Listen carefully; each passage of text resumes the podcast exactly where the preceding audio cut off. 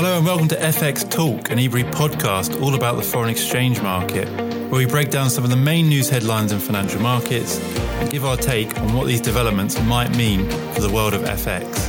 My name is Matthew Ryan, Senior Market Analyst here at eBRI, and I'm joined as always on the podcast by two of my colleagues, our Chief Risk Officer, Enrique Diaz-Alvarez, and Market Analyst, Roman Zurich.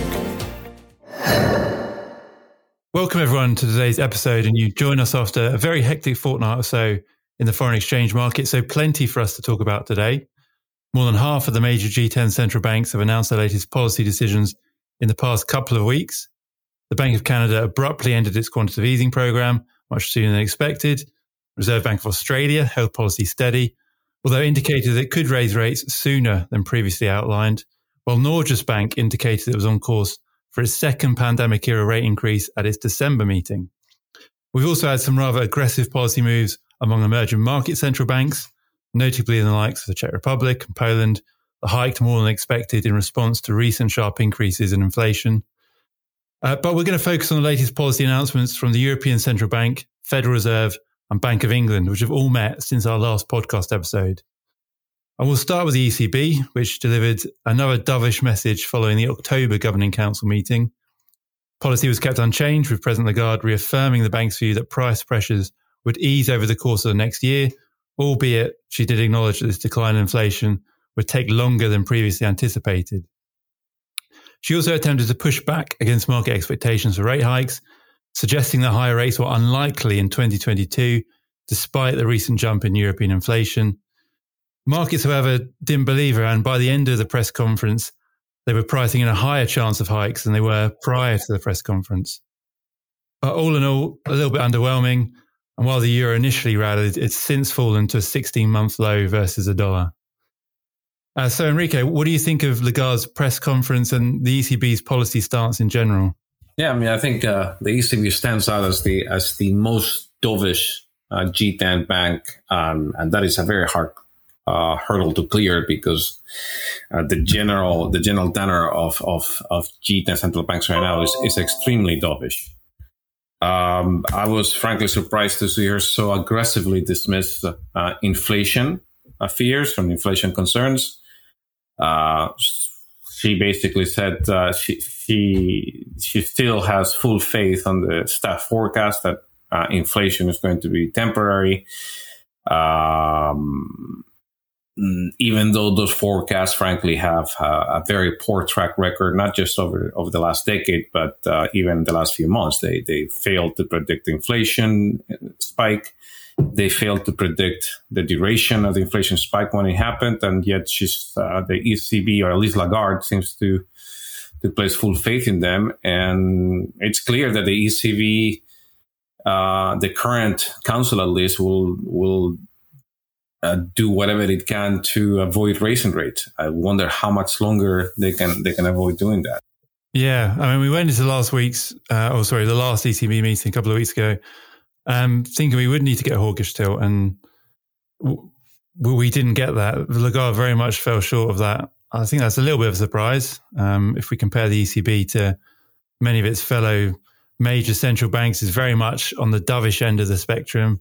Uh, and as you said, Enrique, I think it's the, the, the bank's insistence that it knows better on inflation than the market, which is slightly hard to comprehend given, as you said, how bad they've been at predicting inflation in the past few months. Um, and the communications in general, I think, from Lagarde were, were pretty underwhelming. An attempt to, to push back against market expectations for hikes was far from forceful, came across as, as a rather timid one. In fact, I think there was a bit of a course correction from Lagarde during her comments made last week um, when she explicitly said that the bank doesn't expect to hike rates um, next year. Um, and I think this dovishness will be tested in the coming months. Supply disruptions are likely to ease, but certainly lingered longer than the E C B anticipated. Um, and as long as we continue to see, I think, rising prices and heightened bets for hikes, all the while the E C B is pushing back on market pricing, uh, I think that certainly presents um, a rather significant downside risk to the euro. Moving on now to events last week, and we're going to start with Wednesday's Federal Reserve meeting. And the Fed very much stuck to the script. As expected, the bank announced that it will be beginning tapering its large-scale Q E program that was launched at the onset of the COVID nineteen pandemic. The one hundred twenty billion dollars a month net asset purchasing program will be lowered by fifteen billion dollars a month. That's ten billion dollars in treasuries and five billion dollars in M B S. This process will begin later this month, which is slightly sooner than some of the market anticipated. And at the current pace, that would ensure that the Fed would be done tapering by around June of next year. Chair Powell was, however, relatively dovish on inflation. Uh, the bank continued to use the word transitory to describe the drivers of higher prices. Um, and Powell disconnected the link between employment um, and higher prices. Uh, he was also clear to separate the tapering announcement from a decision to raise rates. Um, he didn't push back on market expectation for hikes like the E C B did, although he did note that the criteria for a lift-off in rates was more stringent than that for tapering. All in all, though, little surprises from the Fed, uh, and the dollar more or less ended last week, little changed versus its major peers. The futures markets now pricing in the first U S rate hike in July, uh, and a total of fifty basis points are priced in now by the end of next year. Um, does this seem reasonable to you, Enrique? And what are your general thoughts about the, the Federal Reserve meetings and its impact on the dollar? Well, I mean, it was, it was, I thought that the uh, Federal Reserve was also pretty dovish, and as, perhaps not as aggressively dovish at the, as the, as Lagarde at the E C B in dismissing inflation concerns. But uh, there was, I mean, it's been interesting to watch the evolution of Fed rhetoric um, this year, two thousand twenty-one. Back in April, almost May, they were still concerned about inflation, about deflation. Uh, so they, they missed, again, like every other central bank, they missed inflation spike completely. Um, then they switched to saying that inflation was temporary. And at this last meeting, they admitted that it wouldn't be temporary, but Powell made a comment that I thought also quite, quite obvious, which is he implied that it's not the kind of inflation that uh, necessitates hikes in interest rates. So it it seems like the the narrative keeps shifting, but the the end goal of delaying rate hikes as much as possible seems to seems to uh, be consistent across the major, uh, the G three central banks. Uh, I think that the the expectations for the market um, are, if anything, still too dovish. I think that uh, we we have a problem, a fairly uh, a fairly standard problem of inflation caused by too much demand in the U S by rates that are way too low. Uh, and the fiscal policy that is too loose, like everywhere else. And until that changes, I think that inflation will continue to surprise to the upside. I mean, this week, the expectations for, for the inflation number for the month of October are almost six percent on the headline and, and five percent on the, on the, on the core, with uh, yet another month on month increase. So, I mean, I honestly don't know how much longer rates can remain at zero in the, the circumstances, but uh, it looks like the uh, the Fed is going to try to keep them there as long as possible, just like uh, the Bank of England and the E C B.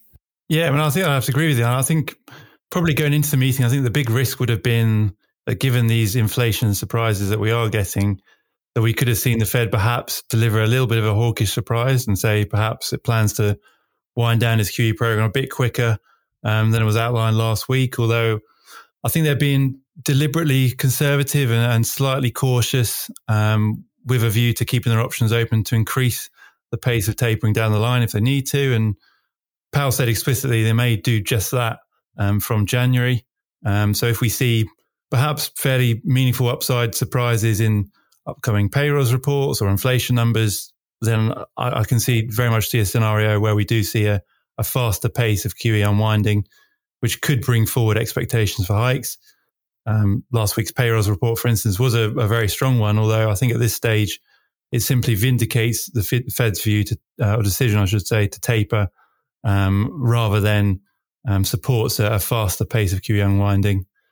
Um, the big question, of course, in the market is now, when will they start raising rates? Um I think this plays into our sort of bearish view in, on the dollar in general. Of course, the problem for the Fed is that they've already said they won't start raising rates until after tapering. At the moment, that puts us at July at the very earliest. Um, the market, in fact, is actually pricing in the first hike in July twenty twenty-two. Um, well, I, I still think that inflation could continue to surprise the upside. I think the market pricing is perhaps slightly too aggressive. I think they want, the Fed will want to leave a little bit of breathing room between tapering and hiking rates, which would put us slightly deeper into next year or the second half of next year. Um, so for me, I think there's a, perhaps a slightly greater risk that the Fed falls short of market expectations rather um, than exceeds it. And that's, a, I would say, a bearish signal um, for the dollar. Yeah, I mean, I agree. Uh, it's it's...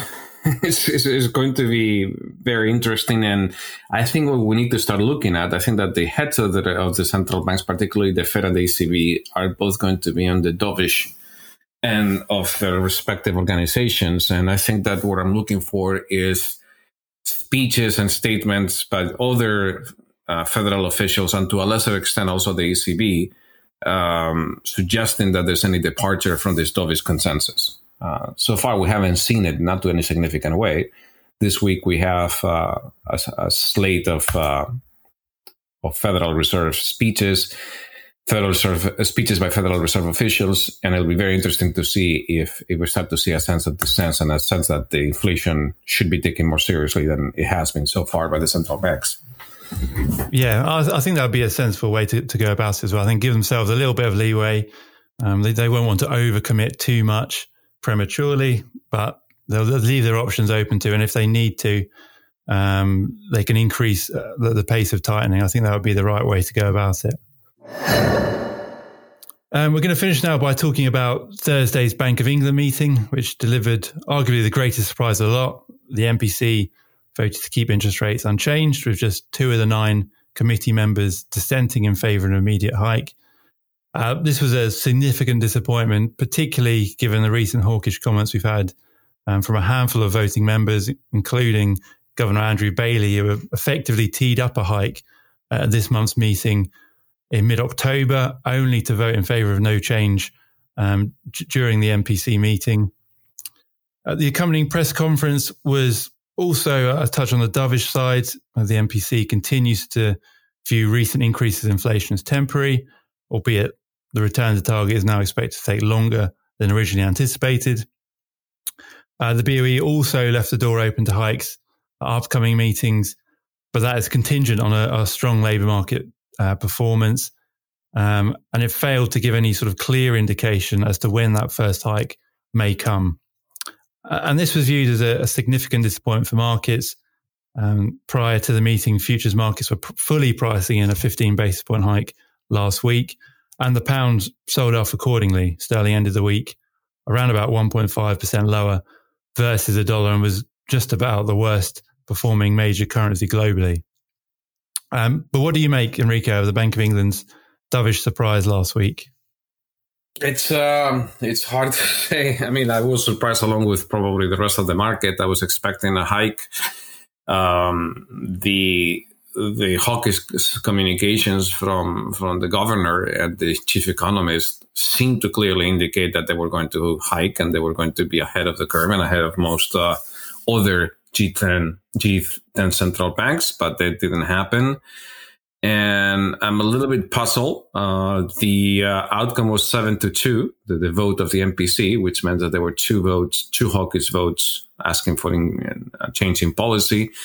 It's definitely far less than I thought. Um, so I think that the Bank of England has decided that they want to stick with the consensus, the E C B and the Federal Reserve consensus of looking past inflation, assuming that it's temporary, assuming that there's not much that interest rate hikes can do about that inflation anyway.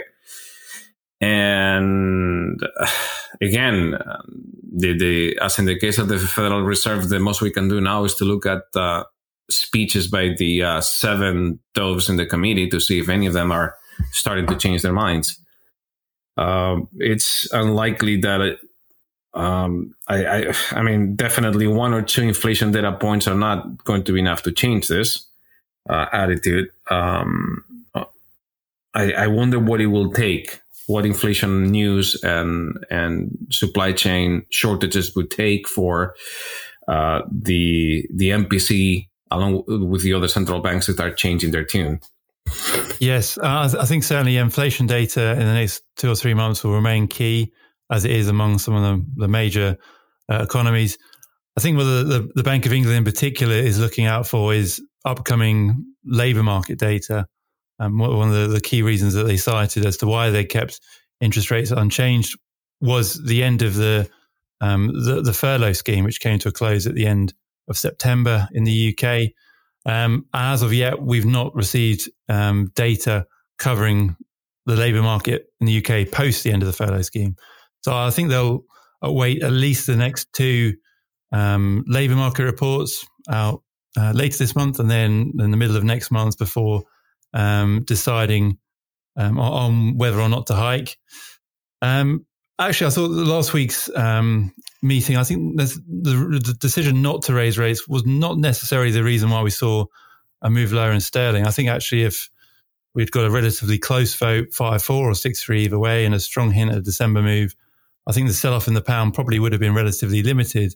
The problem is we got, as you said, a very decisive seven two vote in favour of no change and no clear hint of whether or not we'll see a move in December.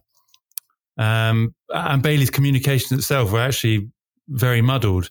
Um, he effectively teed up a hike in October, only to not vote for a, a rate increase during the meeting itself.